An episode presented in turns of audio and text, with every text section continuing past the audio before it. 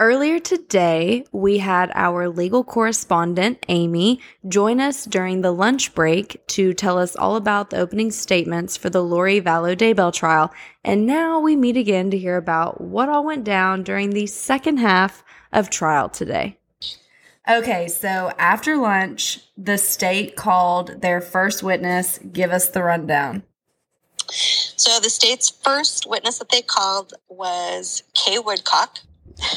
Kay is JJ's parental grandmother and Charles's brother. So for explanation of that family dynamic, Kay is Charles' sister. Kay's son is Todd. Todd would be Charles's nephew. Todd was JJ's dad. So before Charles adopted JJ, he would have been JJ's great uncle. So if that makes sense. That makes sense. So an interesting fact that came out today in court that I don't think many people knew, I didn't know, was that JJ was actually not born to the name JJ. The name he was given at birth was Canaan. I think that's how you pronounce it, which is ironically a biblical name. His name wasn't changed until Chad and Lori adopted him. That was revealed today when the state presented into evidence a birth certificate for Canaan, Canaan's adoption decree, and Canaan's new birth certificate filed under the name Joshua Jaxon, which we know as JJ, when Charles and Lori adopted JJ. When JJ was born, Kay's son, Todd, was unable to care for him. Later in Kay's testimony, she described her concern for JJ's whereabouts since she had been having a difficult time contacting Lori. She describes finding Amazon purchase confirmations in Charles' email, which she had access to, that were made after his death on October 2nd, 2019. These purchases included a wedding dress, men's beach clothing, bathing suits, and wedding rings made of malachite. Okay, wait. She ordered she her new wedding dress as well as the wedding bands on Amazon? Yes, ma'am. Oh my God. Okay, continue they were getting ready to go to Hawaii. it's the audacity for me, but you know. She noted that when she saw the, the date of October 2nd for these purchases, she noticed that Tammy wasn't even gone by those dates that that order was made because Tammy didn't hadn't died until the 19th of October 2019 and these purchases were made October 2nd of 2019. So she made these purchases weeks in advance of Tammy Daybell's death. Yes. Okay. So she ended her testimony by explaining to the defense they had always wanted to adopt JJ and that they could have provided for him. But JJ had special needs, as we all know, and they don't have any special needs schools in their area. And she made a comment. She felt that Charles, even though he was five years older than Kay, he was better fit to raise JJ. I think she made the comment that he would like run circles around her. So just for them, they thought it was a better fit. You know, they thought Lori was a wonderful mother, and Charles and Lori always wanted to have their own kids together and didn't have kids. They each had separate kids. Charles had two kids, and Lori had two kids separate from each other. Did she mention anything about behaviors or just anything that was going on that made her a little nervous or anxious or concerned in the days, weeks, and months leading up to JJ going missing and ultimately his homicide? She did. She she'd said previous times that she would talk to JJ and she communicated with JJ all the time. And when she would call JJ over FaceTime or call Lori to connect to JJ, he always carried around a device, a tablet, and he would be, you know, walking around the house and playing with it and sort of being distracted up until the last few times that Kay would call JJ, then he began, the, the calls changed. She described that someone was holding the device. There was someone holding the device for him, and the calls were very short. One of the last calls that she had with him, he got on and gave his greeting to them. I don't remember exactly what he called her, but you know, hi Nana, hi Papa, or whatever. He called them, and there was someone holding the iPad and she could tell, or the device, she could tell he wasn't holding it. He was very focused on just the screen. And as soon as she said hi, he said, I got to go. The state's first witness, Kay, is also the beneficiary of Charles' life insurance policy. And this is the same life insurance policy that Lori thought she was the beneficiary of but he had recently changed it to his sister, and the sister is who received all the funds essentially. That is correct.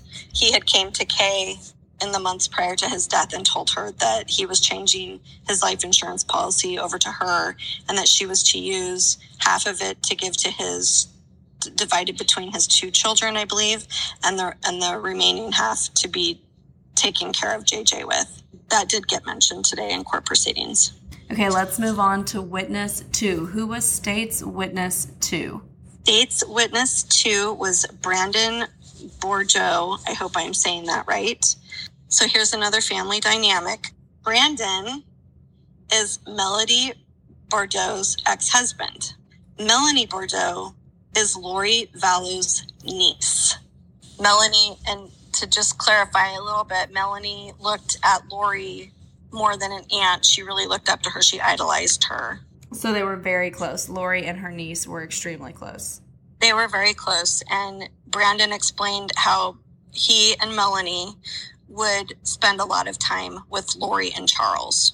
He started by explaining how much Melanie had changed once she started attending what Melanie called firesides, which turns out to be a part of Chad and Lori's new extension to their religion, although it's not officially connected to the Church of Latter day Saints. They were making an extension of that religion. She eventually started making false accusations against Brandon. She accused him of, quote, being a homosexual. They eventually filed for divorce, and those divorce proceedings started around July of 2019.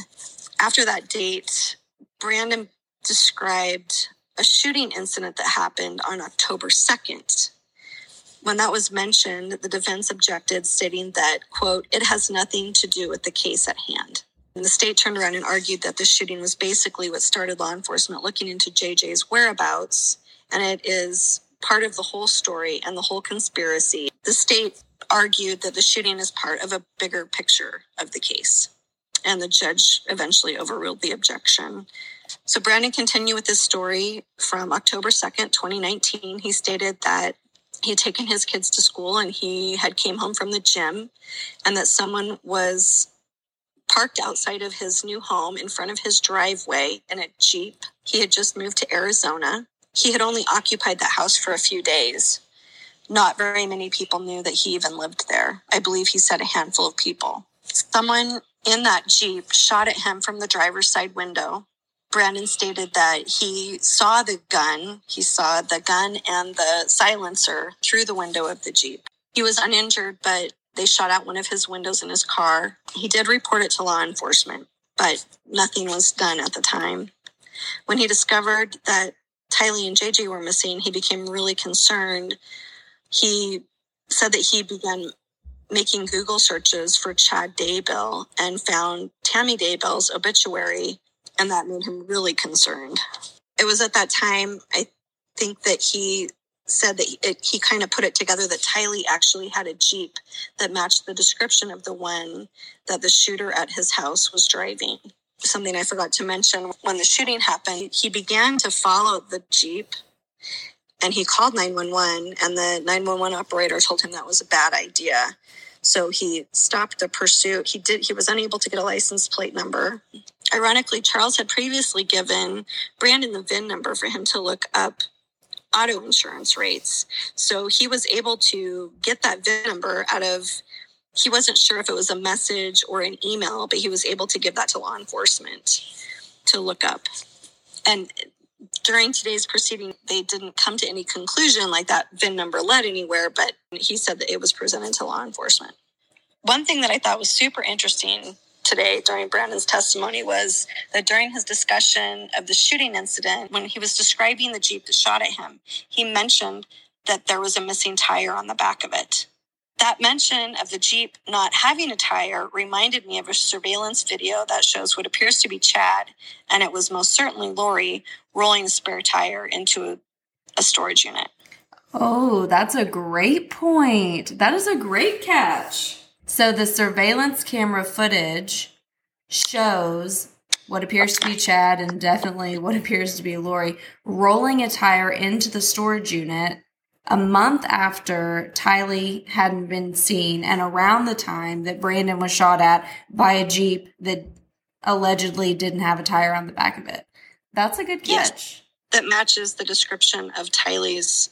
This witness was released and he won't be recalled to testify, so he's done as a witness. So they only had two witnesses today. The state only called two witnesses today.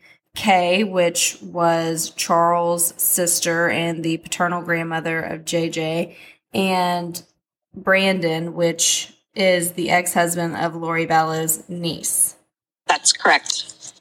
Okay, so who is going to be the state's third witness who kicks off day two of trial? Detective Ray Hermosillo from the Rexburg Police Department will be the state's third witness, but the first, first witness for tomorrow.